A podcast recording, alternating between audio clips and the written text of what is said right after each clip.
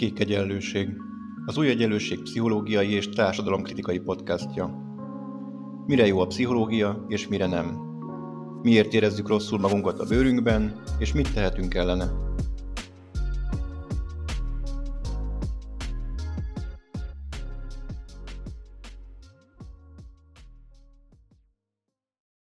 Milyen emberképet közvetítsen a pszichológia a társadalom felé? Hová tűnt a lélek a lélektamból? Rossz az iskola, vagy hülyék a gyerekek? Mi a különbség egy pszichológus és egy pap között? Vajon eltűnik a felvilágosodással együtt a pszichológia és az individualizáció is? A kék egyenlőségbe ezekről és sok más izgalmas kérdésről beszélgettünk Plé Csaba, Széchenyi díjas magyar pszichológussal, többek között újonnan megjelent összefoglaló munkája a megismerés vége kapcsán. Szia Csaba, nagyon köszönjük, hogy elfogadtad a elkérésünket az Egyenlőség podcastjába. A, nagyon sok dologról lehetne veled beszélgetni, de hogy kicsit struktúráljuk a beszélgetést, a legújabb könyvetről, a megismerés végéről fogunk beszélgetni. El tudod mondani, hogy miről szól ez a könyv? A könyv valójában a címe is azt akarja sugalni, nem lesz sosem vége a megismerésnek, de én szeretném egy kicsit összegezni. Évtizedek óta a megismerés pszichológiájával foglalkozom, és kicsit ö, megpróbáltam összefoglalni, hogy mit tudok erről, és mi is a felfogásom. A másik pedig a végszó azért is szerepel a címben, mert azon is megpróbálok meditálni, hogy milyen lesz a pszichológia jövője. Vége lesz-e, vagy megmarad-e, mint hivatás. Azért merek erről spekulálni, mert én most már, ha egyetemista éveimet is figyelembe veszem, akkor kb. 57 éve vagyok a pályán, mármint a pszichológiai pályán, és a pszichológia, mint független hivatás, az kb. 150 éves. Nem olyan régi. Tehát ha ezt a kettőt összehasonlítod, akkor olyan a teljes történet egyharmadában már aktív ember voltam. Tehát elég sok részét láttam annak, hogy mi is történik, és ezért egy kicsit feljósítva érzem a, a magam, hogy spekuláljak arról, hogy milyen fenyegetések vannak, és milyen optimista, meg pessimista szenáriók a pszichológia jövőjére. Tehát ezért is szerepel a végszó a provokatív címben. Uh-huh. Belécsapjunk a közepére, esetleg körbe tudja írni a tanár úr, hogy milyen fenyegetések vannak a pszichológiával kapcsolatban? Akkor egyből kezdjük a végén. Ugye? Az 1960-as évekből az 1980-as évekig számos kulturális közegben megfogalmazódott az, hogy a modern pszichológia legfontosabb társadalmi hatása az, nem az, ami a diványon történik, vagy a munka lélektani, a kéz összehangolását vizsgáló laboratóriumban, hanem az, ahogyan a pszichológia befolyásolja az emberek saját magukról való gondolkodását. Azt mondtam, hogy ez különböző kulturális körökbe fogalmazott meg. A 60-as években először Franciaországban Serge Moszkovici, szociálpszichológus, a pszichoanalízis társadalmi képéről készítette egy könyvet, interjúkon és sajtóelemzéseken alapult a könyv, és hogy azt mutatta meg, hogy a, ugye ne felejtjük el, hogy ez a könyv akkor születik, amikor a francia hivatalos pszichoanalitikus életben óriási viták folynak a klasszikus pszichoanalízis és Lakán követői között. Utcai harcok szinte, Moszkovicit nem ez érdekli, hanem mi van az újságolvasó a köznapi ember fejében, és a köznapi ember fejében ö, körülbelül az rakódik rá a pszichoanalízisből, hogy az embert a konfliktusok befolyásolják, és a konfliktusok gyakran elfelejtődnek, elnyomódnak, elfolytódnak, és természetüket tekintve igen gyakran szexuális jellegűek. Körülbelül ennyi. Na most ez, mondja Moszkovici, ha így gondolkozunk az emberről, ez nagyon befolyásolja a döntéseinket a köznapi életben, hiszen a legkülönbözőbb társadalmi rétegekből az emberek sokkal reflektívebbek lesznek arra, hogy mit csináljanak, mikor tudják, hogy a konfliktus nem valami dráma, ami egyedileg történik, hanem állandóan része az életünknek. Két évtizeddel később az Egyesült Államokban az ottani modern kognitív pszichológia egyik elindítója, George Miller, mint az Amerikai Pszichológiai Társaság elnöke fogalmazott meg egy programbeszédet arról. Minden elnöknek van feladata, hogy írjon egy programbeszédet. Ezek közül nagyon sok feledhető, nagyon sok viszont fontos, igazi mérvadó. Milleri mérvadó volt, azt mondta, hogy a legfontosabb felelősségünk az, hogy hogyan befolyásoljuk az emberek saját magukról alkotott képét. Egy dolgot emelt ki, nagyon fontosat, és ez jellemző mondjuk így az amerikai etoszra, tehát a, a magát alakító ember egész gondolatmenetére, hogy nagyon fontos, hogy a pszichológia ne egy determinisztikus képet sugaljon az emberről, ne egy olyan képet, amely szerint külső tényezők határozzák meg sorsunkat, hanem érjük el azt, hogy az emberek érezzék, hogy saját sorsuk urai. Hangsúlyozzuk azt, hogy miközben sok minden körülmény befolyásolja életünket, mondjuk az egész tanulás lélektan erről szól, hogy a körülmények hogyan befolyásolják tudásainkat, eközben azt is ki kell emelnünk, hogy a célokat magunk is alakítjuk, ösvények vannak az életben, az ösvények között mi tényleg választunk. Nem helyettünk választ a tanítóbácsi, a feleségünk vagy a pártitkár. Most érdekes sorsa volt Miller egész koncepciójának. Körülbelül 20 évvel később a Magyarországon is jól ismert kaliforniai szociálpszichológus írt egy elemző cikket, hogy miért nem, miért nem valósult meg Miller programja, mi az, ami elúszott belőle, és azt mondja, hogy két dolog úszott el. És ez az egyik fenyegetése a pszichológiának. Az egyik, hogy a pszichológusok, amikor elkezdték saját szaktudásukat népszerűsíteni, egyre gagyibbá váltak. Bocsánat, hogy ilyen egyenesen fogalmazok, Zimbardo is ilyen egyenesen fogalmazott. Tehát egyre felhigultabb tudásokat adtak a nagy közönség számára, és egy zanzásított, van, hogy mondjam, frutti zizi ropi stílusú emberképet kezdtek hangsúlyozni. Tehát az egyik az, hogy nagyon vigyáznunk kell, hogy a leegyszerűsítés közben ne essünk abba a végletbe, hogy egy túl könnyed emberképet adunk. A másik pedig, hogy igazából nagyon keveset foglalkoztunk azzal, hogy milyen transmissziók, milyen különböző lépések, ezt azért mondom nektek, mert én mondjuk hogy tudományos újságírással foglalkoztok, tehát nagyon keveset foglalkoztak azzal a szakmabeliek, maguk a pszichológusok, hogy milyen átadási lépcsők szükségesek ahhoz, hogy az emberkép pontos részleteit átadjuk az embereknek. Hogy gondoljunk arra, ez nem pszichológia, hogy most mi történik ma a járványhelyzettel kapcsolatos reakciókban. Ugye borzasztó fontos lenne, hogy például az emberek megértsék azt, hogy a járvány természetéhez tartozik a felívelő és lecsillapoló, tehát maga az ingadozás, és nem azért van ingadozás, mert bárkik hazudnak, vagy bárkik rosszul mérnek tegnaphoz képest, hanem az egész folyamat, ugye, ha elmagyarázzuk az exponenciális görbét,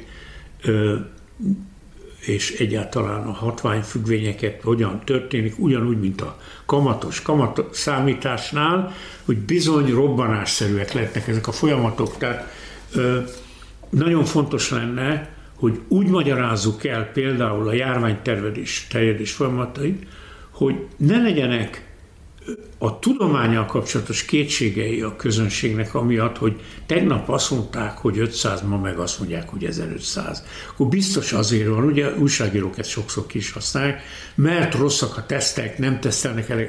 Nem. A járvány természete ilyen, és ezt nagyon nehéz megértetni az emberekkel, mert mi emberek általában szeretünk lineárisan gondolkodni, és nagyon nehéz elképzelnünk, hogy vannak olyanok, amik robbanásszerűen tudnak változni. Jó, most a, ez csak egy kitérő volt a járványról, tehát azt kérdezte, vagy kérdezted, hogy milyen veszélyei vannak a pszichológiának. Tehát az egyik veszély ezzel kapcsolatos, hogy miközben tudjuk, hogy döntő, hogy milyen képet sogolunk az emberről abban, hogy milyen hatást gyakorolunk az emberek életére, nagyon fontos, hogy ezt az üzenetet hogyan vigyük át. Mennyire leegyszerűsítve, mennyire zanzásítva, és ugyanakkor mégiscsak egyértelműen. Mondok egy nagyon egyszerű példát. Azt, hogy a gyerekek verése nagyon kockázatos, és a gyerekek fejlődése szempontjából rendkívül sok negatívumot rejt, ezt a pszichológusnak nem zanzásítva kell előadni, hanem őszintén. Úgy beszélve, hogy nem ö, eufémizmusokat használ, ugye tele van a, a köznapi irodalom, de még komolynak szánt irodalom is ilyen magyarra fordított kifejezésekkel, hogy abúzus. És akkor te fantáziára arról mi van itt, szexuális, vagy mi, nem, meg kell nevezni, hogy az egyik esetben abúzus, igenis verésről van szó. És mi azt mondjuk, hogy nem jó dolog verni a gyereket. Tehát nem szabad zanzásítani, és azt mondani, hogy abúzus, azt hiszük, az elegánsabb szó, hanem meg kell mondani, hogy ebben az esetben verésről van szó, másik esetben szexuális felnőtt kezdeményezésről a gyerekek felé. Tehát egyértelműbben kell sokszor fogalmazni ahhoz, hogy ezek az emberkép alakító üzenetek átmenjenek, veszélyek, fenyegetések és az anzásítás. Ugye a pszichológia mindig együtt élt. Különböző az ember viselkedésért versengő más hivatásokkal. Én többek között pszichológia történettel is foglalkozom, tehát mondjuk már a 19. század végén, de már 1870 körül nagy versenytársa volt a pszichológiának arra, abban, hogy mit is tudunk mondani az emberről, a szép irodalom. Az írók úgy gondolták, és az írókon túl általában a humán tudományok, vagy a humán élet képviselői, hogy ők jobban tudják, ők a példák erejével meg tudják mutatni, hogyan, és így tovább. Tehát volt ilyen riválisa. De volt egy másik riválisa is, és ez máig megvan, természetesen a nagy egyházak. Elsősorban a zsidó és keresztény egyházra gondolok, de ez igazából a muszlim egyház változataira is igaz, és Ázsiában például a buddhizmusra is igaz. Az egyházok több ezer éve nagyon határozott, ugye mondjuk a zsidó kultúrában ez legalább 4000 éves, a kereszténységben 2000 éves, a muszlimoknál 1500 éves. Hagyományuk van arról, hogy hogyan kell irányítani az embereket. Hagyományuk van egyrészt arról, hogy a, a pap, az imám, a rabbi milyen tanácsokat ad, tehát én hogyan irányítlak, de hagyományuk van abban is, hogy milyen fogódzókat adnak az emberek. Legyen ez mondjuk a tíz parancsolat, mind, szóval most nem a részletei az érdekesek, hanem a rivalizáció. Érdekes módon ezek a riválisok, tehát hogy a bölcsészkedés, meg a, az egyházak, mint az ember alakítójának kivételezett tételezői máig is megvannak. Azt hittük, 150 évvel ezelőtt azt hittük, hogy az egyházak szerepe el fog tűnni, ez egyáltalán nem tűnt el. Az egyházaknak ma ugyanolyan nagy szerepük van az emberi viselkedés irányításában, mint a, a hivatásos, mondjuk így a szekuláris típusú pszichológiának.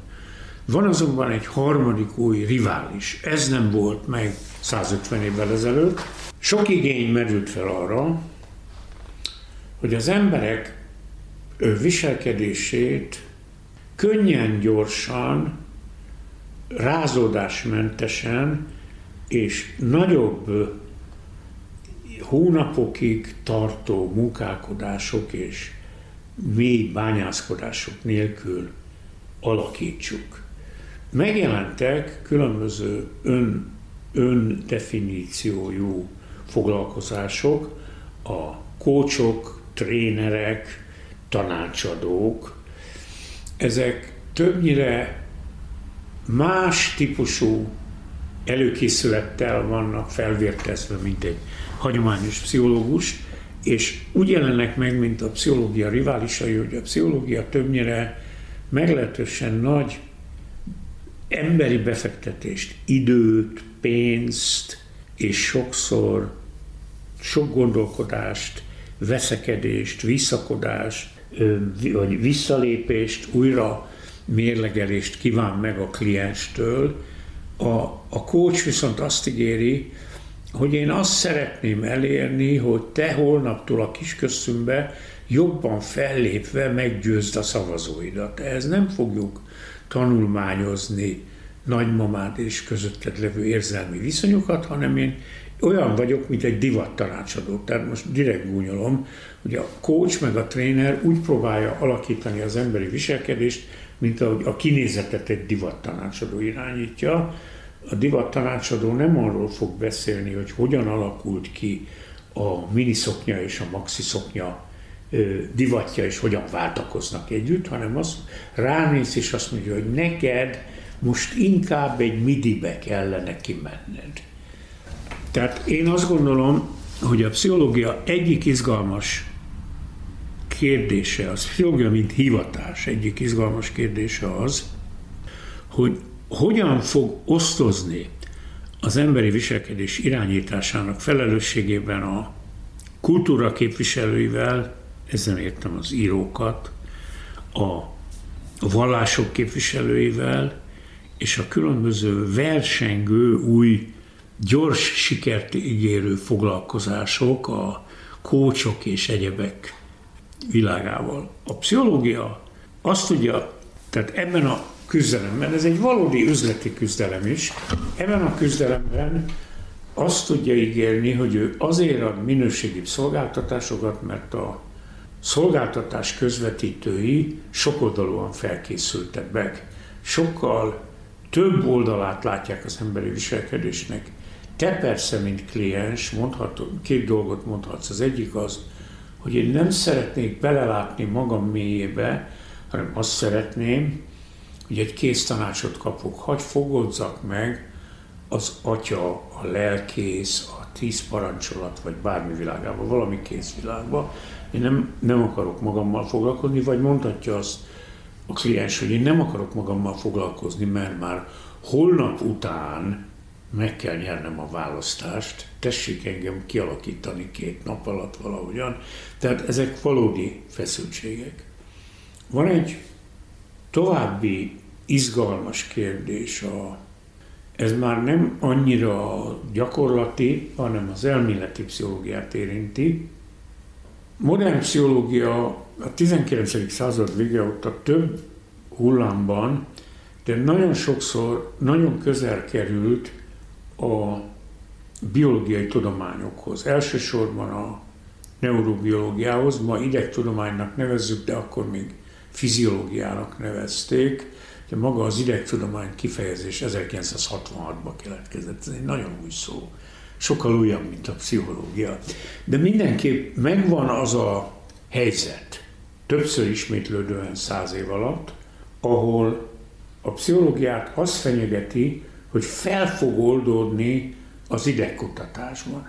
Hogyha komoly ember vagy, és komolyan szeretnéd megmagyarázni mondjuk az olvasási zavarokat gyerekeknél, akkor el fogsz jutni azokhoz a genetikai tényezőkhöz és idegrendszeri alapmechanizmusokhoz, amelyek révén nehezen megy egy gyereknek az olvasás. Hogyha szeretnéd megérteni, hogy miért vannak visszatérő félelmei bizonyos helyzetektől egy embernek, akkor mindenféle állatkísérleti modellekkel meg fogod érteni, hogy milyen ö, kéreg alatti szerkezetek, mármint agykéreg alatti szerkezetek felelősek ezekért az erőteljes félelmi reakciókért, és akkor vajon te, mint pszichológus eltűntél el? Én optimista vagyok, én azt gondolom, hogy nem tűntél el.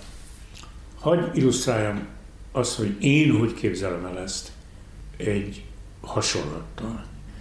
Használunk olyan kifejezéseket az életbe, hogy az üveg törékeny. A modern fizika részletesen megmagyarázza a kristály szerkezet segítségével, hogy mit is jelent a törékenység. De vajon a kristályfizika révén azt jelenti ez, hogy mi be van tiltva, hogy azt a szót használjuk, hogy törékeny? Nincs. Azt, mint rövidítést továbbra is használjuk. És az, hogy a törékenységnek milyen peremfeltételei vannak, nem a kristály szerkezetet elemezve fogom én figyelmeztetni a gyerekemet, hogy azt a nehéz követ ne dob neki, mert össze fog törni az üveg, és így tovább, vagy azt a sörös üveget ne vágd oda a falhoz, mert össze fog törni, közben nem magyarázgatjuk a kristály szerkezetet. Most ugyanúgy, amikor megértjük, hogy mi a végső mechanizmusa elkerülhetetlen vagy nehezen leküzdhető félelmeknek, attól még nekünk, mint pszichológusoknak a tényleges ember tényleges kontextusában élő félelmeiről, mint félelmekről kell beszélnünk. Tehát én nem gondolom, hogy egy nyelvi és tudományos értelemben vett kiiktatás lesz. Vagy ha visszatérek az olvasás problémájára, az, hogyha neurobiológiai módszerekkel értelmezni tudjuk az olvasás fejlődési zavarait, ebből még nem következik, hogy az idegkutató maga értelmezi azt, hogy mi is az olvasás. Hogyan jutunk el ugye nyomtatott foltoktól betűkig, és a betűktől hogyan jutunk el hangokig, a hangoktól szótagokig, és így tovább. Az olvasás folyamatát magyarázza ő, de azt, hogy mi az olvasás, azt valonnan máshonnan kell tudnunk. Ugyanúgy, mint valonnan máshonnan tudjuk, hogy mi is az, hogy félelem, és utána magyarázunk. Ez utolsó téma, ez nagyon érdekes. Ez, ez kicsit olyasmi, hogy a társadalom is molekulákból áll össze, de a társadalom törvényeit nem a molekulákból fogjuk megérteni. Engem minden érdekelt, hogy az emergencia az pontosan hogy, hogy történik meg, arról tudsz még kicsit mesélni? Hogyne. Mondtam már előbb, hogy a 19. század vége óta nagyon sokszor kerül egymáshoz közel az emberről való az idegrendszer keretében történő beszélés és a pszichológiai beszédmód. Az ezzel kapcsolatos, vannak nagyon hagyományos felfogások, ugye a dualista felfogás 16. századból Descartes, hogy van külön test és lélek, és ezek egymáshoz nem kapcsolódnak. 19. század végi felfogás ennek egy új változata a párhuzamosság, mi azt mondja, hogy ezek egymásra nem visszavezethetőek, de minden lelki jelenségnek mindig megfelel egy idegrendszeri folyamat. A eliminatív materializmus az egy radikális mai felfogása annak, vagy mai megfogalmazása annak, hogy nincs is más, csak idegsejtek izgalma van hogy egy híres példáját vegyem Churchlandnek, a, az emberi színek élménybeli világában sajátos viszonyok vannak a színek között, a piros közel áll a bordóhoz, a spenót zöld, a haragos zöldbe fokozatosan megy át, stb. stb. Azt mondják, hogy ez úgy tűnik, mintha egy külön élményvilág létezése mellett érvelne, de ha pontosan meg fogjuk érteni a színek működését a recehártyán, középagyban és az agykérekben, akkor majd azt fogjuk látni, hogy az agykérgi tüzelési mintázatok hasonlóságai tökéletesen megfeleltethetők a színek hasonlóságainak, és ezzel a színekről meg tudunk feledkezni, mint élménymódokról. Ezzel többféle baj van, most hagyj lépjek az, arra a bajra, hogy ha ez igaz is lenne a színekre, nem igaz már a szemantikai kategóriákra. Mondjuk az ember könnyedén kezeli a bútor fogalmát, ha azt mondjuk egy 5-6 éves gyereknek, hogy mondja a bútorokat, akkor fogja mondani, szék, asztal, ágy, hokedli, stb.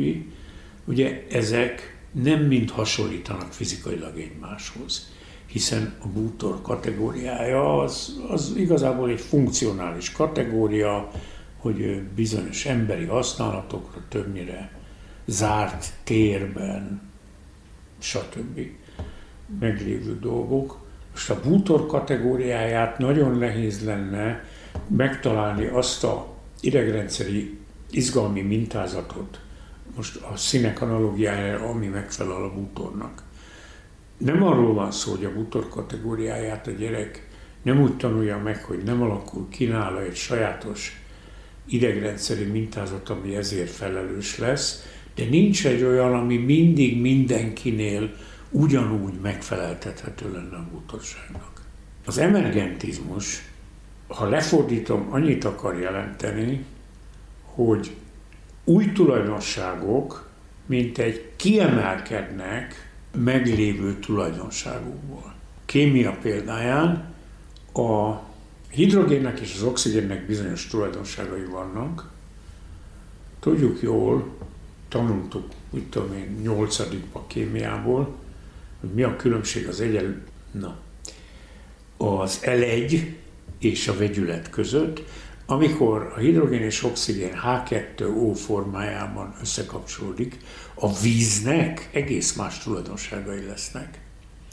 De ezek a más tulajdonságok, ezek nem valami misztikus módon jönnek létre, hiszen ahogy összekapcsolódott a hidrogén és az oxigén ezen a sajátos módon, abból mint egy kiemelkedett ez az új tulajdonságrendszer. Ugye ez nem azt jelenti, hogy megszűnt a hidrogén, vagy megszűnt az oxigén, hanem egy másikat hozott létre.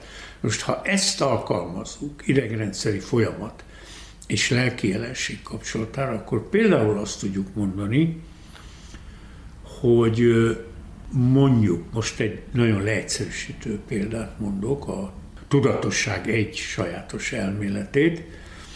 Van egy olyan elmélete a tudatosságnak, ami szerint az ember tudatossága azzal kapcsolatos, hogy akkor van tudatos élményünk, ha a dolgokat meg tudjuk nevezni.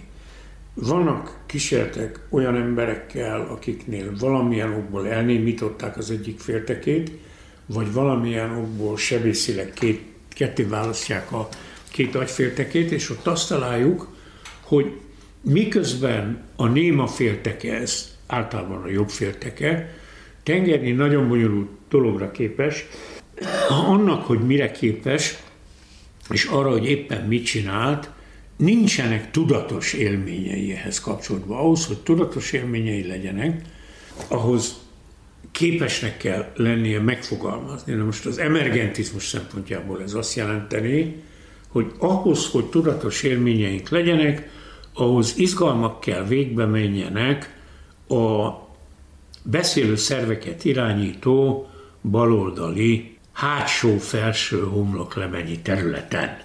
Na most ez nem azt jelenti, hogy a hátsó-felső homloklemennyi területben van a, van a tudat elhelyezve, hanem az emergentista logikának megfelelően ennek a működéséből emelkedik ki az, amit mi élményszerűen tudatnak szoktunk érezni. Ezen persze nagyon sok vita van, hogy ez mindenhol érvényes, bizonyos dolgokban, és nagyon sok részletkérdése van, ha már a tudatnál maradunk. Nagyon sok részelmélet van, ami beilleszthető az emergentista felfogások közé, de egész más működés. Az, vannak, akik azt mondják, hogy bizonyos területek működéséhez kapcsolódik a tudatosság, mások szerint pedig bizonyos agyi ritmicitáshoz, egy sajátos ö, működéshez ezt szoktuk gamma működésnek nevezni. Ez egy sajátos, elég magas frekvenciasáv. Uh-huh. Mi ez a tudatosság? tudatosság élmény szinten olyasmit jelent, képzeljük el, hogy autót vezetünk, hagyományos sebességváltós autót, és bizonyos helyzetekben ugye egyszerre kell egyik lábunkkal a, a kuplungra lépni, kezünkkel elrángatni a ö, sebváltót, utána rálépni, fölengedni a kuplungot, ugye ezek az eljárások. Amikor már tudok jól autót vezetni, amikor sebességet váltok, ezek nem fogalmazódnak, nem jelennek meg élénken, mint egy reflektorfénybe. Akkor jelennek meg reflektorfénybe, ha valami baj van. Ha elakad a sebváltó, akkor hirtelen tudatosodik bennem, hogy jaj, rükvercbe tettem, ugye?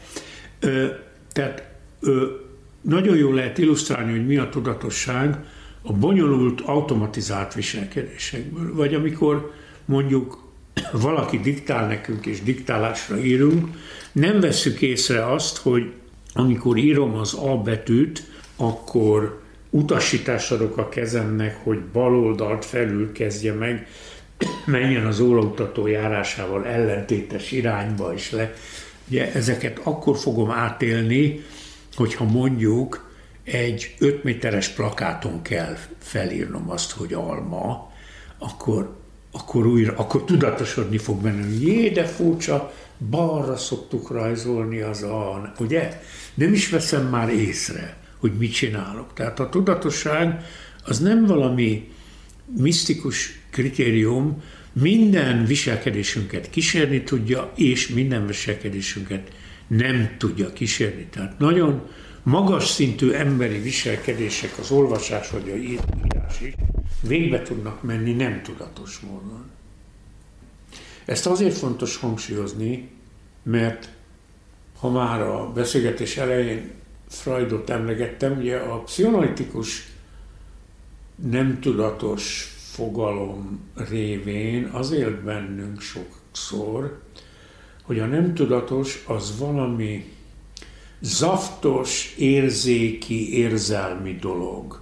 És mi a kísérleti pszichológusok azt mondjuk, hogy igen, vannak ilyen nem tudatos élményeink, de nagyon sok száraz, kulturális eredetű tevékenységünk is végbe tud menni nem tudatosan.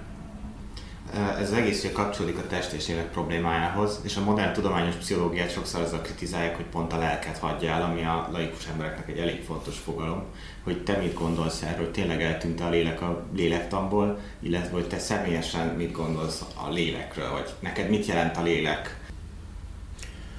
A 19. század végén az a program, hogy csináljunk pszichológiát a lélek fogalom nélkül, kétféleképpen fogalmazódott meg. Volt egy radikális fogalmazvány, pszichológia onezéle, pszichológiát a lélek nélkül. Ez a radikális megfogalmazás a, az uralkodó spiritualista egyházi felfogásokkal állt szemben, azokkal a felfogásokkal, amelyek a lelket valami külön, halhatatlan, másik létező világnak tartják, és ehhez képest beszélnek a testi folyamatokról. A modern pszichológia egy jó része azt mondja, hogy ne menjünk bele ebbe a vallási vitába, nem akarunk az egyházakkal ö, surlódni. Mondjuk azt, hogy mi csak olyanokkal foglalkozunk, olyan jelenségekkel, amik nem érintik az ember spirituális oldalát. És akkor megfogalmazódik egy olyan felfogás is, hogy az embernek van egy, mondjuk, hogy a viselkedés elemeit összekapcsoló működésmódja, ha tetszik, rövidítésként ezt nevezhetjük elmének, az angol száz terminológia mindnak nevezi, és annak, aki hívő, az gondolat arra, hogy ezen felül van még egy lélek, egy most angolban soul, vagy valamiféle anima, de a tudomány ezzel már nem foglalkozik. Tehát egy praktikus módon nagyon sokan azt mondtuk, hogy mi nem foglalkozunk a spirituális mozzanatokkal, hanem csak azzal, amit laboratóriumban lehet vizsgálni, és amit tulajdonképpen csak azt érinti, hogy az egyes lelki jelenségek, a figyelem, az érzékelés, az érzelem, a mit tudom én, beszéd, emlékezés rész folyamatai hogyan alkotnak valamiféle egységet a működés érdekében, annak érdekében, hogy ki tudjunk menni az ajtón, fel tudjuk kérni táncolni a lányt a bulin, és így tovább. De nem akarom megkerülni a kérdést, hogy én személyesen mit gondolok. Én személyesen úgy gondolom, hogy abban az értelemben, hogy lenne valamilyen végső lebegő kis valami, ami kis Éva vagy nagy Lajos lelkének felel meg, egy ilyen, ilyen dolog nincs, szerveződési módok vannak, tehát azt mondta Gilbert Ryle, az egyik legkiválóbb 20. század közepi, mondjuk így a fogalmakat értelmező filozófus, magyar közegben pedig Harkai Schiller Pál, hogy ez egy kategória hiba azt hinni, hogy a fejünkben minden élményenken túl még ott van egy házmester. Mert olyan ez a lélekfogalom, hogy ott van még külön egy házmester. Ugye Ryle példája az, hogy olyan dolog ez, mintha azt mondanánk, hogy hát te az eltére jársz, hogy itt van a jogikar épület az egyetem téren, itt vannak a Trefort kerti épületek, itt vannak a szép nagy modern épületek a Petőfi hídnál, és hol van az ELTE? Hát hol van az egyetem? Hát az egyetem az nem egy 12 plusz egy 13. épület, hanem ennek az egésznek a szerveződési módja az egyetem. Nos, ugyanúgy a lélek az nem egy külön megfogható dolog, hanem ha akarja valaki ezt a szót használni rá, az mindezeknek a mentális folyamatoknak, amikről itt beszéltem, hogy érzékelés, érzelmek, emlékezés, stb. Ezeknek a, szer, a működés módja és szerveződési módja. De nem mindenki gondolja így. Továbbra is vannak például nagyon erős katolikus filozófiai, pszichológiai felfogások, amelyek azt mondják, hogy ez így igaz, de ezen kívül még az embernek van valamilyen spirituális lényege, amihez, hát mivel a kísérletezők már nagyon elvették az emlékezetet, ilyesmit, olyasmit, mit lehet sorolni a erkölcsöt és a lelkiismeretet lehet. Tehát akkor azt lehet mondani, hogy az embernek van egy, egy lelkiismereti lelke, amelyel csak Istennek számol el, az egy másik dolog. Hát legtöbben mi szekuláris pszichológusok nem így gondoljuk. Mi úgy gondoljuk, hogy a lelkiismeret funkciója ugyanúgy beleilleszkedik a emberi érzés és viselkedés világ teljes rendszerébe, mint az érzelem vagy a emlékezés és így tovább. A lelkismeret nem egy külön csak az isteni világhoz tartozó dolog, de mondom, nem akarom azt sugalni, hogy ezt mindenki így gondolja. És nagyon komoly emberek is vannak, akik ezt nem így gondolják. Megpróbálnám ezt összekötni a legelső dologról, amiről beszélgettünk, hogy azt mondtad, hogy a pszichológia azért is nagyon fontos, mert megváltoztatta azt, hogy az emberek önmagukról gondolkoznak. Igen és hogy a pszichológiának az is egy ilyen fontos feladat, hogy milyen emberképet közvetít, mert lehet, hogy egy emberkép az káros társadalmilag. Tehát ha túl erős az ilyen determinista emberkép, az nem biztos, hogy jó társadalom, és inkább a embert, mint lehetőséget, potenciált, Igen. vagy a választás. Hogyha ez az emberkép, amiről az előbb beszéltünk, ez a folyamatoknak az összessége szerveződése, hogy ez nálad milyen, vagy te tulajdonképpen a determinizmusból, hogy jössz ki. Hát tudom, hogy ez a szabad akarat nagyon terhelt fogalom, de valahogy hogyan lehet ezt össze, vagy te hogyan tudod összeegyeztetni ezt a sok determinista tudást, vagy folyamatot egy ilyen lehetőséggel, vagy szabadsággal? Igen. Ezen magán a kísérleti pszichológián belül is nagyon sok vita van. Egy kiváló Harvard Egyetemi néhány évvel ezelőtt elhunyt barátom Dan Wegner egy egész könyvet írt, ez magyarul is megjelent a, a Szabad Akarat illúziója címmel, és ő úgy gondolja, hogy nagyon egyszerű helyzetekben bizonyítani lehet, hogy az embernek a, a szabadság élménye az valójában félrevezető. Én ezekbe a végső kérdésekben nem szeretek belemenni. Nem azért nem szeretek belemenni, mert gyáva vagyok, hanem én azt gondolom, hogy pont a emberképi üzenet szempontjából fontosabb az, hogy mi az embert egy állandóan mozgó, választó és változó lénynek képzeljük el. Nem egy eleve meghatározottnak, aki ilyennek született és utána így marad, és nem is egy olyanak, aki úgy ül ebbe a szobába, mint hogy mi most itt az interjúnál ülünk egy szobába, hanem állandóan utakon van az ember. Hát ezt nagyon sok filozófia megfogalmazta, hogy nyitott lény, potencialitás, stb. De én úgy gondolom, hogy a modern pszichológiának is nagyon sok fogodzója van abban, hogy az embert egy állandóan változó cselekvő lénynek képzelje el, és ez a cselekvő lény hangsúlyozása adja meg a szabadság és választás élményét. Nem most hangsúlyozom élményét. Ez azt a végső filozófiai kérdést, hogy van-e szabad akarat, nem válaszolja meg. De nagyon fontos, hogy az emberekbe erősítsük azt, például a pszichoterápiás folyamatban a gyakorló pszichológusok, hogy neked, mint kliensnek igenis vannak választásaid. Te tudod eldönteni, hogy lemész a játékterembe.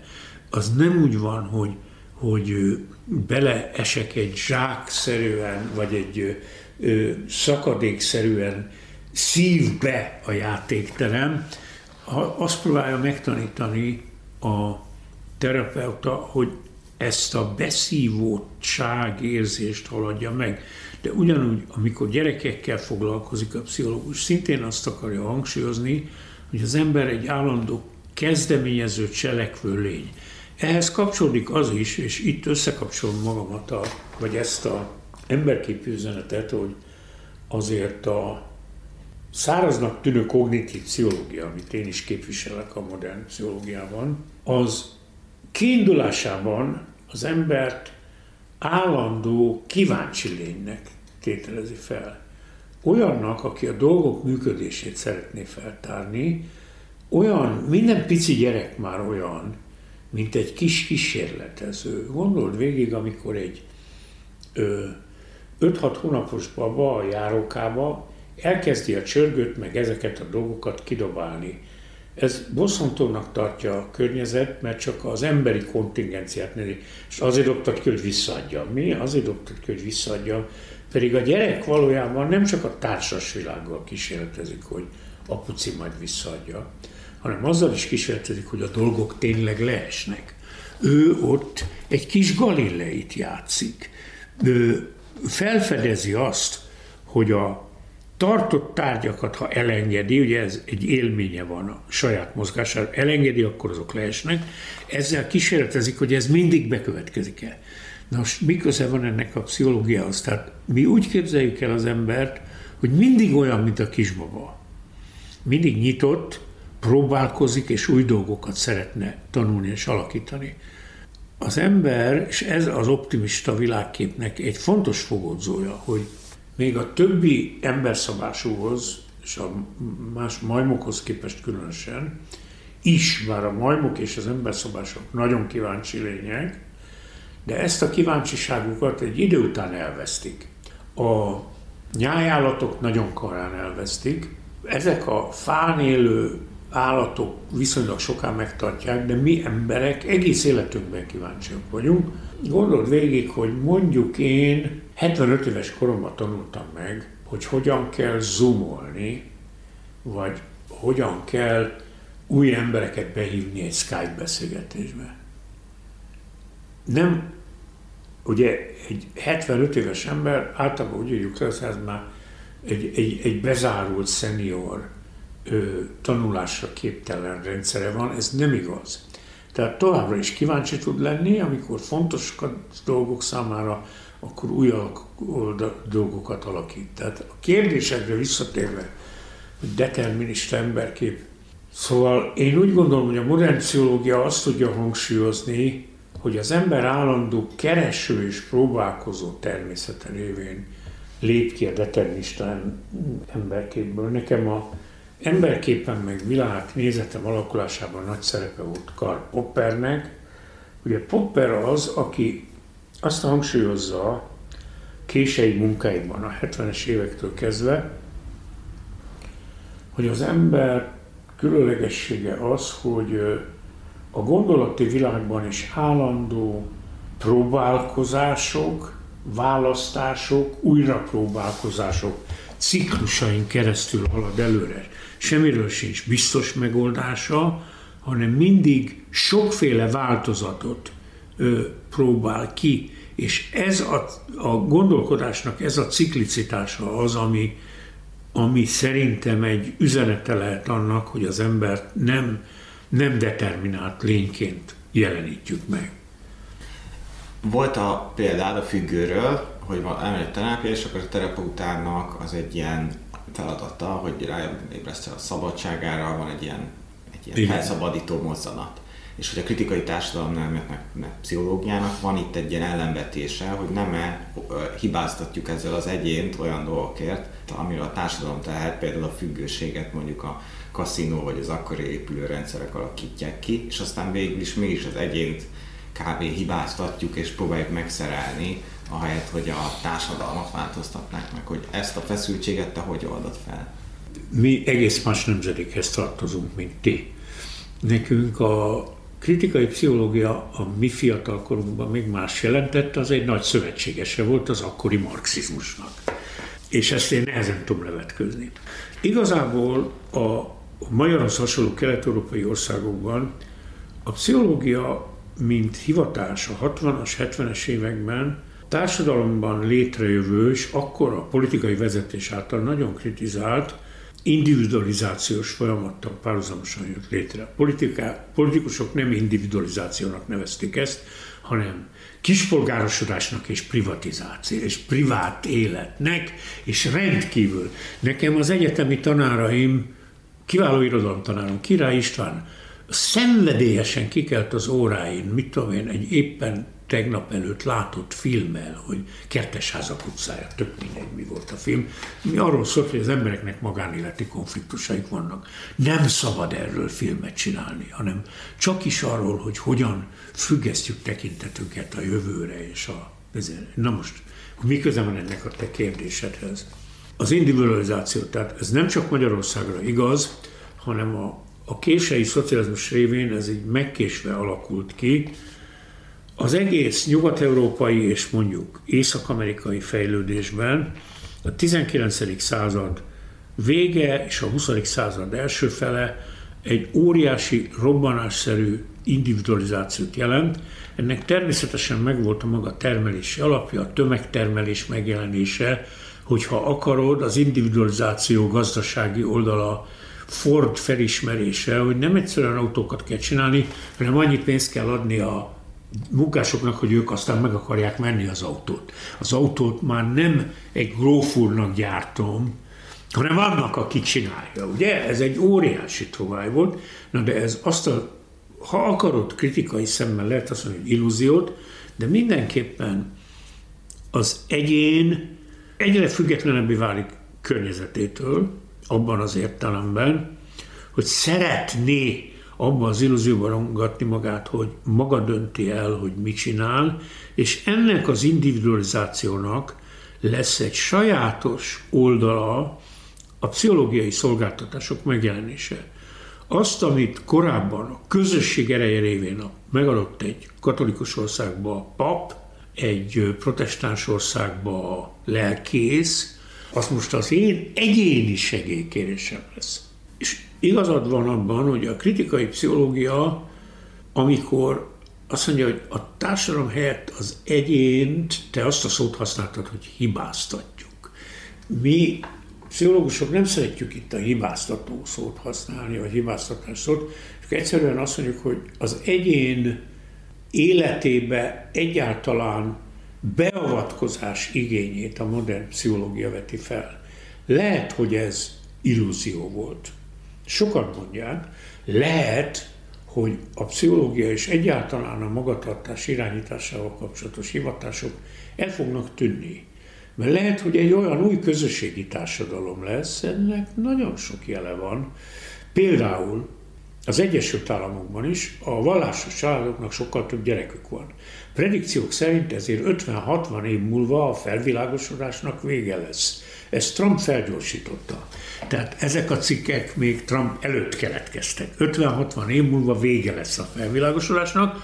Ha vége lesz a felvilágosodásnak, akkor vége lesz az individualizációnak, és vége lesz a pszichológiának is.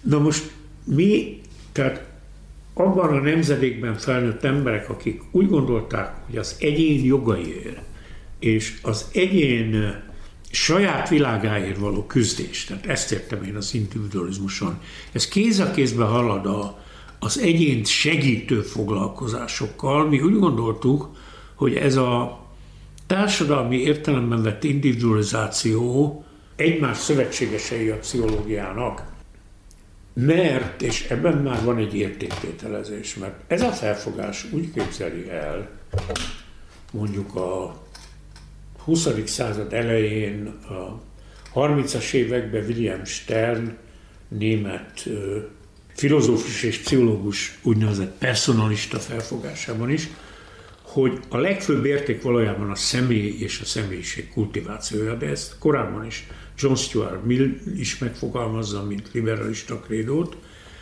Lehet, hogy ez egy tévút, de szóval én itt nem látok, és nem vagyok, én általában békéltető típusú ember vagyok, de én a mai modern kritikai pszichológia és a fővonalveli pszichológia között nagy ellentétet látok. Tehát nem, nem látom, hogy itt ki lehet békülni, mert én úgy gondolom, hogy az a típusú, a igazán értelmezett, radikális kritikai pszichológiai felfogás, az igazából az individualizációt és az egyént, mint egy immanens evilági fejlődés célpontját nem tekinti jónak. Mi meg abból indultunk ki, hogy az a legfőbb jó. Ez egy, lehet, hogy illúzió, de ez, ez egy nemzedék életét képes irányítani. Az emberkép kapcsán van egy másik nagy, mondhatjuk feszültség a pszichológiában, a, amit leginkább a nature-nurture vitaként szokták az angol szakirodalomban nevezni, magyarul pedig ez az öröklés környezet vita.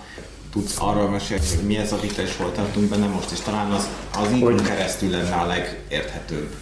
A vita természetesen 1910 óta velünk van, és ennek nagyon sok izgalmas társadalmi fordulata volt. De nézzük először az intellektuális tartalmát. Az intellektuális tartalmával kapcsolatban az én egyik ilyen vezércsillagom a 60-as évek közepén, Donald Hebb már nagyon megfogalmazta világosan, hogy milyen tekintetben értelmetlen azt felvetni, hogy mi a fontosabb, az öröklés vagy a környezet, ugyanolyan kérdés, az ő metaforát használom, mint a téglalap területéhez mi járulja jobban hozzá? A hosszabbik éle vagy a rövidebbik éle? Nyilván a kettő szorzata a területe, mind a kettő ugyanakkor a hozzájárulású. Persze, ha a metaforában vagyunk, akkor mondjuk, hogy na jó, de akkor most a öröklés a rövidebb bél. Ugye azt, hogy eleve azt mondtam, hogy rövidebb. Akkor hogy is van ez? Ugye az egyik rövidebb, vagy fontos.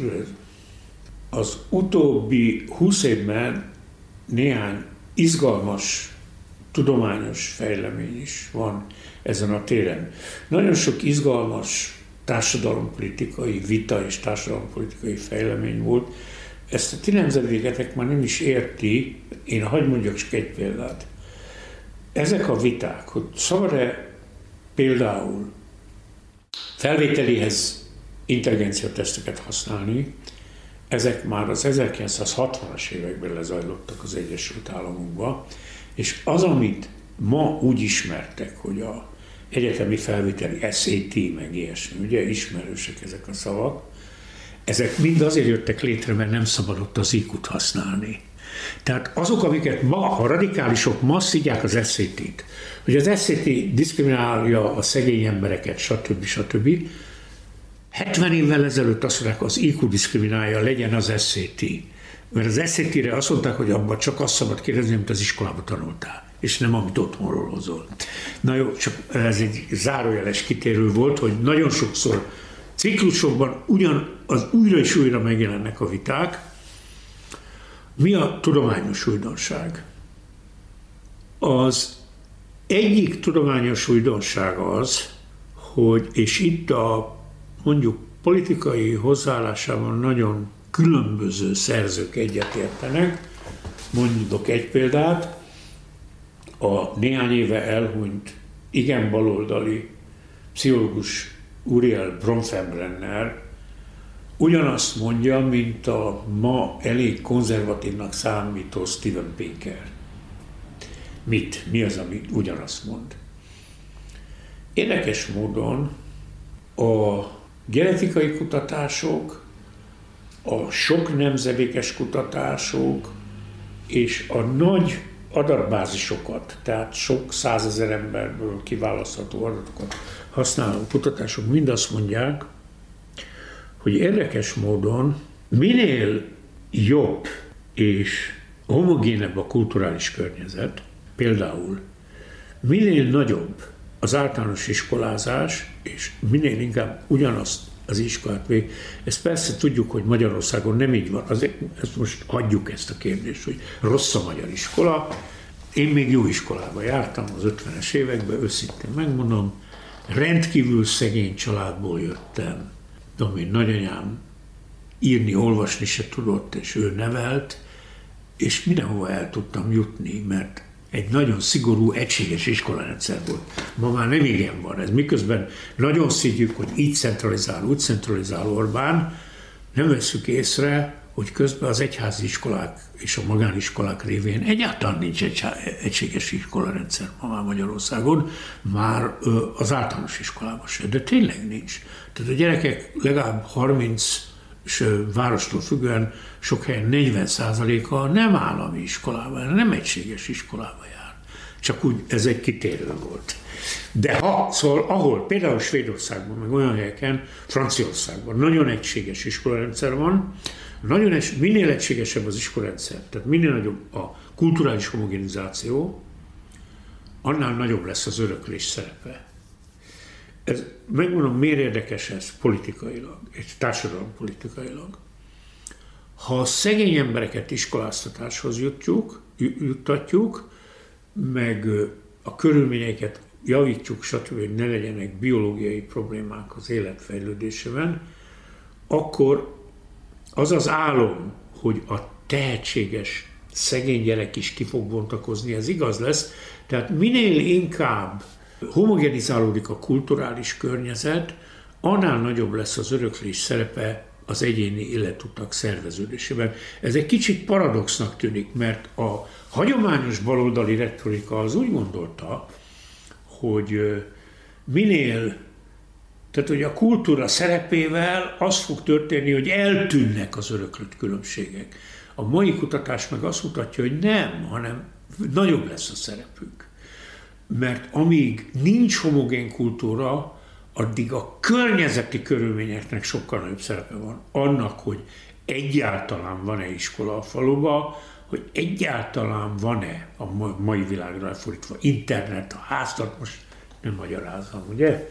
Tehát érdekes módon a mai kutatás az egyszerre ad muníciót a felzárkóztató baloldali politikusnak. El kell érni, hogy mindenki ugyanolyan jó kulturális körülmények között nevelkedjen, és ugyanakkor, ha konzervatív ezért akarsz, aki azt mondja, hogy egy merit alapú, tehát hogy valahogy arra van szükség, hogy a, az örökre tehetség kibontakozon, akkor neki is ott van a falat, mert akkor fog az öröklött tehetségnek nagy szerepe lenni, hogyha nagyon kiegyenlített körülmények vannak. Szóval ez egy nagyon nagy újdonság, sokféle módon támasztja ezt a tudomány alá. Most nem egy rádió műsorban nem fogunk itt tenni ilyen, mit tudom én, 17 géneiről, meg ilyenekről beszélni, csak nagyon izgalmasan, ez, ez egy valódi újdonság ebben a vitában.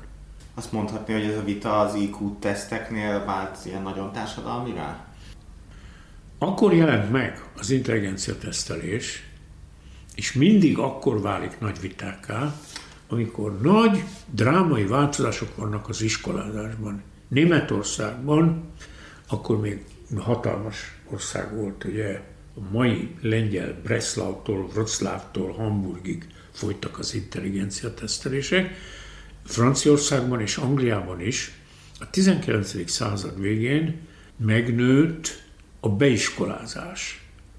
Emelték a kötelező iskolai évek számát, stb. stb. Tehát ami a magyar népiskolai törvényben volt, ugye ötvösnél, annál jóval nagyobb beiskolázás. Tehát mikor megjelenik gyakorlatilag a körülbelül 8 év iskolázás mindenkinél, akkor felmerül a kérdés, hogy miért nem bírják a gyerekek az iskolát. Rossz az iskola, vagy hülyék a gyerekek? Nagyon egyszerűen fogalmaznak. Ez volt az első válság. A második válság 1930 táján Angliában és az Egyesült Államokban kezd a középiskola általánossá válni, újra megjelenik az intelligencia vita. Hogy ezek hülyék, vagy valamint a gyerekek, vagy valamit rosszul csinálunk. A harmadik nagy intelligencia vita az 1960-as évek vége, 70-es évek vége, amikor az Egyesült Államokban általánossá válik a college szintű, tehát az alsó éves egyetemi képzés. Tehát mindig akkor jön a vitatkozás, amikor hirtelen többszörösére nő a beiskolázottak száma különböző szinteken, és akkor valahogyan meg kell ezzel küzdeni a társadalomnak, és ezáltal jönnek különböző társadalompolitikai válaszok erre. Látjuk egyébként a mai társadalompolitikai válasz Magyarországon is, ugyan nálunk nincsen intelligencia vita, de az a típusú ne járjon mindenki iskolába attitűd, amit Parrag és Falkovics urak képviselnek, az ezt mondja, hogy az a baj, hogy mindenkit beengedtük az iskolába, inkább kevesebbet engedjünk be. De ez, ez ugyanez a logika jelent meg száz évvel ezelőtt már. Na most a fontos az, hogy a pszichológusok itt mindig az egyén oldalán álltak, ugyanúgy az individualizmus. Tehát Biné és Stern nem azt akarták, hogy a intelligencia mérés szelekció legyen, hanem hogy ebből megértsem, hogy Pistinek az emlékezettel, Verának pedig a ábrák részekből való összerakásával van baja. Tehát az eredeti gondolat nem az volt, hogy egy szám, meg minden, hanem hogy egy profilt alakítunk ki a gyerekről, hogy mik az erősségei és mik a gyengeségei, és egyben ez egy egy guidance-nek, egy támogató segítségnek lesz az alapja. Tehát nem a szelekció alapja.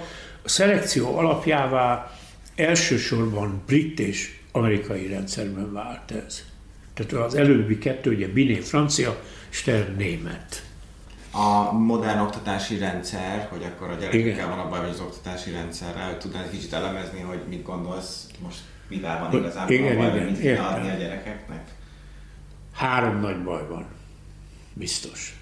Az egyik baj, és hát ezt te, mint egyetemista is átélted, én szerintem általános iskolától egyetemig, hogy mindenkit állandóan órákon benn akarunk tartani a rendszerbe. Túl nagy terhelése van a tanárnak, a gyereknek egyaránt. Ez igaz a általános iskolai tantervekre, de igaz az egész 30 kredites egyetemi rendszerre is. Tehát, hogy most komolyan gondolja valaki, hogy te 30 órát tényleg ott fogsz, nem gondolja senki komolyan, és akkor nem jár órára, de akkor miért van az egész, ugye?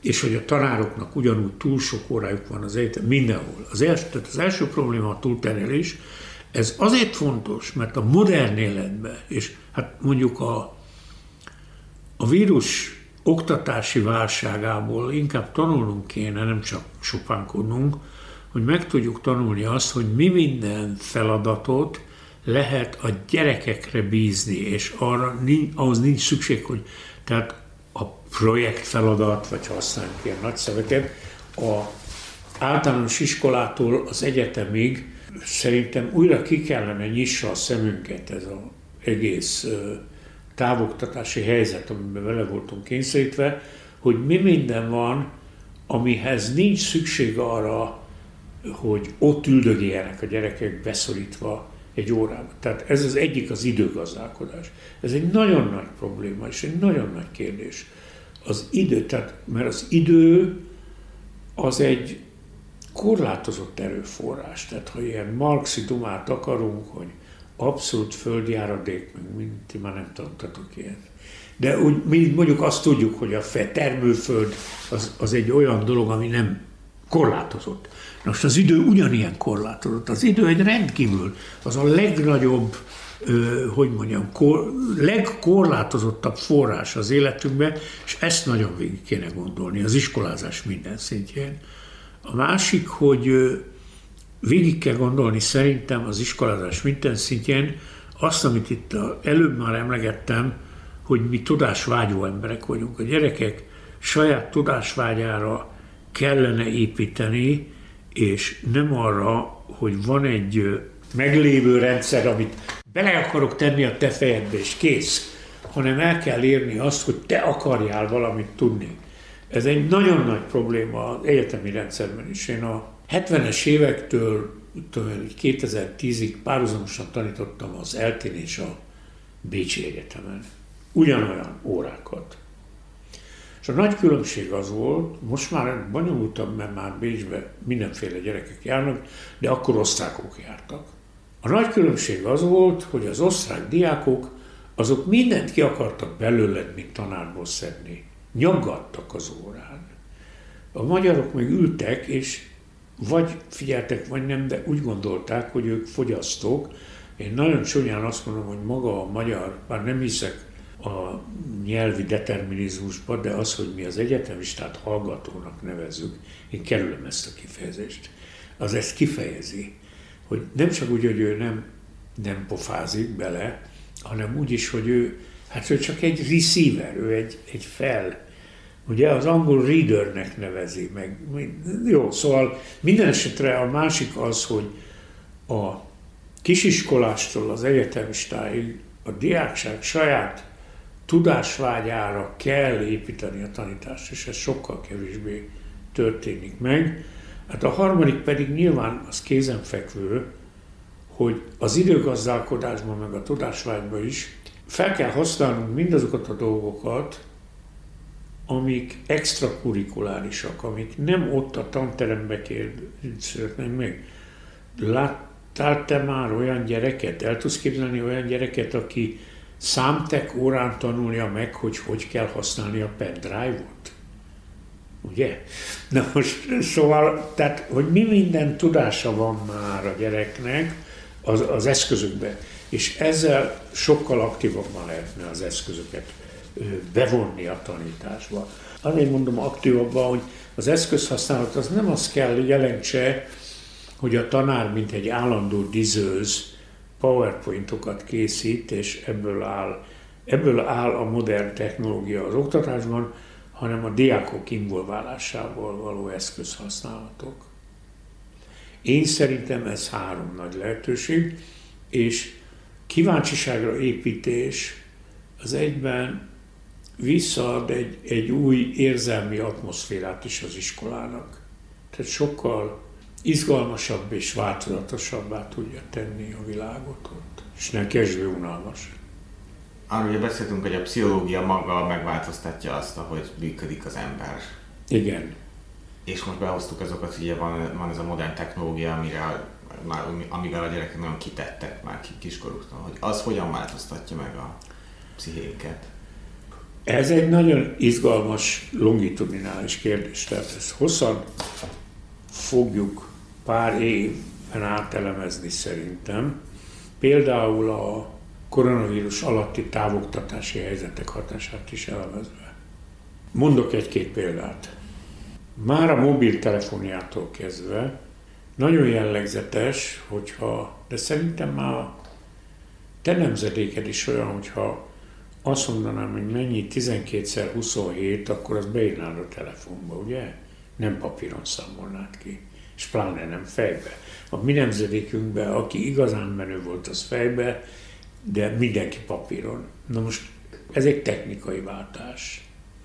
Ettől még a szorzás algoritmusa ugyanaz marad. De vegyük észre, hogy amikor én papíron szorzok, azt mondom 12x27, 2x2 4, 2x1 az 2, 7x2 14, maradt az 1, stb. Mit csinálok? Valójában egy emlékezeti gyakorlatot végzek. És ez az emlékezeti gyakorlat, tehát a papíron és fejbe való szorzás emlékezeti gyakorlatai kezdenek az új nemzedéknek az életéből kicsúszni.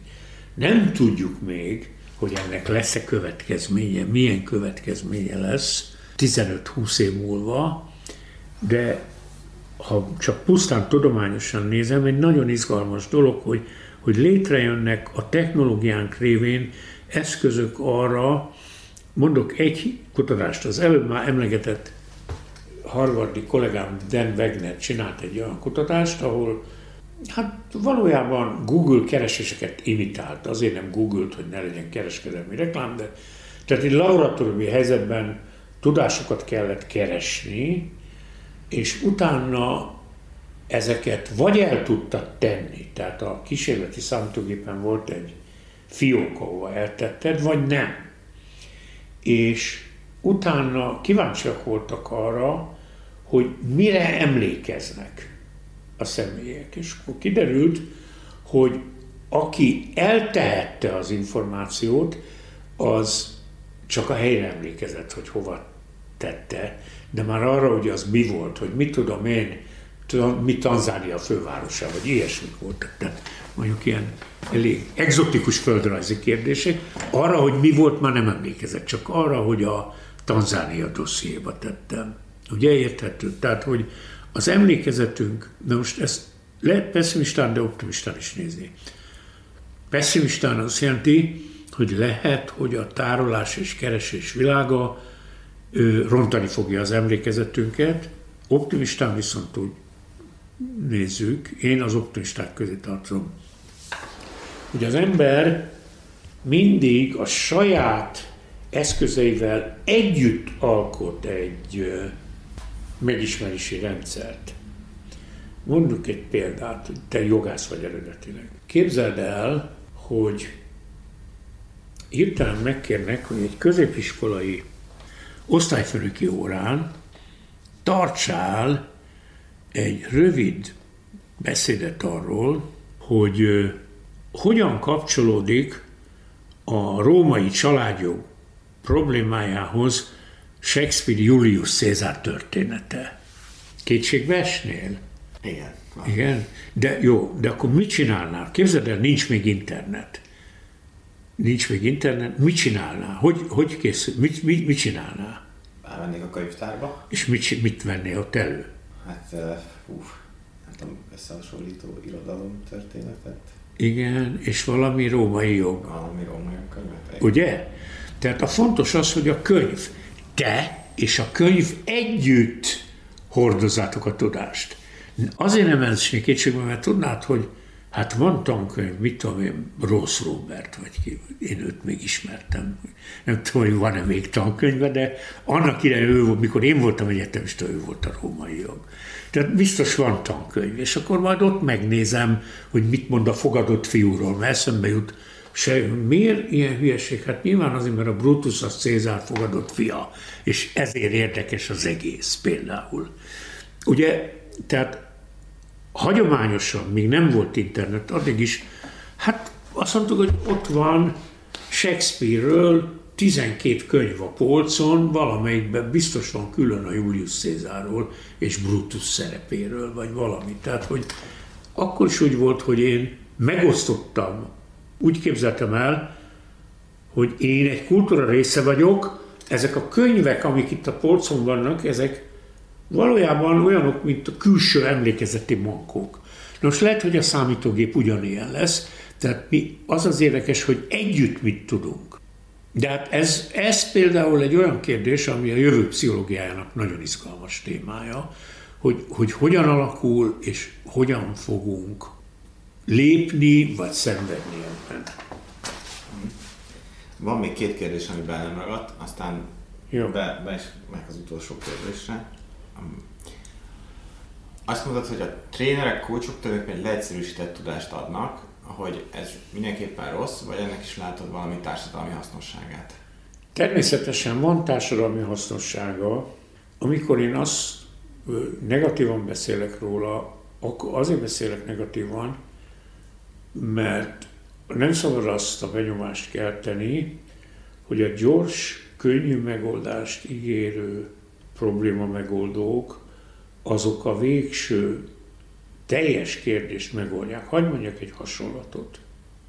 Nyilván, ha egyetemi banketre készülöttök, és két évfolyamtársnőddel elmentek ott a egyetemhez közel a nagycsarnokba a virágosokhoz venni virágot mondjuk a díszterem kidészítésére. Ez olyan, mint a tréner, hogy az egyik csaj az nagyon ért a virágokhoz, ő mondja, hogy ezt ezért meg a tanárnőnek ne adjunk virágot, csak tegyük ki, stb. De vajon ez ugyanaz a tudás-e, amivel ő segít kiválasztani a vágott virágokat, ugyanaz a tudás-e, amivel el lehetne érni, hogy mondjuk a jogi kar előtti piciny földes részen milyen virágokat ültessünk. Ez nem ugyanaz a tudás. Ebből még nem következik, hogy ő el is tudja ültetni, meg is tudja csinálni. Na most a pszichológus, a hagyományos pszichológus az olyan, mint a virágkertész, és a tréner, coach ehhez képest az olyan, mint a vágott virágkereskedő. Nem, az egyiket se iktatjuk ki a társadalomból, csak tudnunk kell, hogy a vágott virágkereskedő ne higgye azt, hogy ő ettől ö, virágöstermelővé vált. Kevesen vannak, akik egyszerre a kettők. Régen voltak. De tehát én a hasonlattal ezt akarom éreztetni, hogy, hogy nagyon sokszor van gyors, azonnali megoldásra szükségünk. Nem erről van, nem ez a probléma, az, hogyha azt hisszük, hogy minden kérdésre gyors, azonnali megoldással kell reagálni. Másik, hogy említetted, a, hogy a járványal kapcsolatos tudománykommunikációnak voltak nehézségei, és hogy a tudomány tekintélyét a járvány szerinted mennyire rombolta, vagy mennyire pont, hogy erősítette? Én azt látom, sokat beszéltem egykori amerikai tanítványaimmal is, mert mint egykor volt tanítványaim ma Amerikában dolgoznak, hogy Amerikában is így van, hogy miközben ha az ember marslakóként távolról néznéd, akkor az egész járványt a tudomány diadalként kéne megéljük, hogy két hónap alatt sikerült gén szekvenciát készíteni, szóval RNS szekvenciát. Egy év alatt sikerült létrehozni három különböző típusú vakcinát. Társadalmilag az emberek az első szakaszokban rendkívül fegyelmezetten reagáltak a, a egyértelmű közlésekre, mindannyian otthon tudtunk maradni, és így tovább. Most ehhez képest az, hogy a járvány nem tűnt el azonnal, és hogy újra és újra szoknunk kell az, hogy most kimehetünk, bemehetünk, mit csinálunk, stb.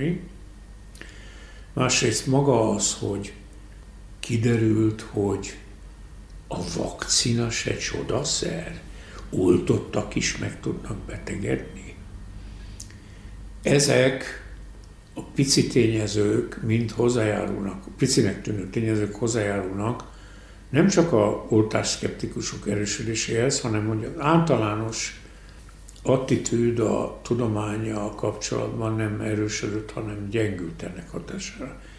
Ennek én az alapvető okát egyébként abban látom, hogy a járvány újra rámutatott, hogy az élővilág sokkal bonyolultabb, mint a fizikai rendszerek. Fizikai rendszerekben és a modern fizikusok, hogy mondjam, büszkeségével közelítve, hogy egyenletet, képletet fogok majd, így fog kinézni, így közelítünk az élethez, tudnunk kéne, hogy az életjelenléségek sokkal váratlanabbak és változékonyabbak. Tehát ha tudomány teljes palettáján nézed, ez sajnos a természet egy nagy kísérlete velünk, ami újból szembesít azzal, hogy az élővilág az nem olyan, mint egy egyszerű kétdimenziós fizikai rendszer. Tehát sokkal bonyolultabb. Tehát Én úgy gondolom, hogy a tudománykommunikációban ezt kellene, mint keretet hangsúlyozni, hogy ez a, egyszerre a biológia győzelme, másrészt a biológia különlegességét mutatja, hogy az, az nem olyan, mint, mint ahogy a tudományt elképzeljük, hogy ott van egy ilyen szép görbe, és minden pont rajta ül a görbén. Akkor ez lenne az utolsó kérdés, hogy az időkeretet tiszteletbe tartsam. A megismerés vége egy hatalmas összefoglaló könyv a megismerés tudományok jelenéről és múltjáról. Az lenne ezzel kapcsolatban kérdés, hogy a megismerés és a megoldás szerinted mennyire függ össze? Vagy egy kicsit konkrétabb legyek, és ez lehet romantikus kérdés, de hogy például tudsz-e mond, példákat mondani, amivel szerinted a pszichológia így jobbá tudja tenni a világot, vagy amivel megoldást tud adni a kortás problémákra? Igen, ez egy állandó kérdés minden társadalom és humántudományjal kapcsolatban, hogy vannak-e olyan konkrétumok, ahol tényleg ö, tud megoldásokat adni. Tudok ilyen példákat, ha már a kognitív pszichológiából indulunk ki. Mondjuk a emlékezettel kapcsolatos vizsgálatok nagyon sokat segítettek a rendőrségi kihallgatások rendszerének megváltoztatásában, a tanúvallomások felhasználásában a bírósági tárgyalásokban. Hihetetlen sok ilyen kutatás van, ami ugye az egész befolyásolhatóság rávezető kérdés, ez mint jogász sokkal jobban ismert nálam, de, de hat, ez mind kísérleti pszichológiai módszerekkel ö, szembe sitette, és ez nem kritikai, hanem a valódi tükörként az amerikai jogásztársadalom megdöbbenve látta, hogy úristen, ennyire kiszolgáltatottak a tanúk, és könnyen befolyásolhatók a pontos tanulmány. Tehát ez például egy jellegzetes példa, és ez eredetileg olyan egyszerű laboratóriumi kísérletekből indult ki, ahol videókat manipuláltak autóbalesetekről, és akkor a kérdések megfogalmazása a videóról való kikérdezés közben befolyásolta az, hogy ő egyáltalán milyen balesetet látott, miközben egész más baleset volt. Mint Ez például egy jellegzetes példa. Másik jellegzetes példa, szintén a kognitív pszichológiából és az emlékezet világából, hogy mondjuk a brit, milyen szám ez, irányító számrendszer, az irányító számrendszer nagyon sokat köszönhet annak, amit megértettünk a az egyszerű betűkre és számokra való emlékezés képességéről, és hogy hogyan könnyű memorizálni betűket és számokat. Tehát, hogy vannak ilyen pici dolgok, lehet, hogy ez azokhoz a nagy kérdésekhez, hogy mi az ember, mi a tudatosság, mi a célunk, szabad emberek vagyunk-e, ezek picik, de mondtam én a beszélgetés elején már, hogy a pszichológia úgy kezdte, hogy hogy a nagy-nagy kérdést, hogy mi a lélek lefordított a pici kérdésekre, és mi bűzünk abba, hogy a pici lépésekkel haladva igenis egy ö, ö, ígéretes tudomány tud lenni. Ez volt a Kék Egyenlőség Podcast e-havi adása. Hallgassátok a Piros és a Zöld podcastot is, olvassátok az újegyenlőség.hu-t, vagy keressetek minket a Facebookon.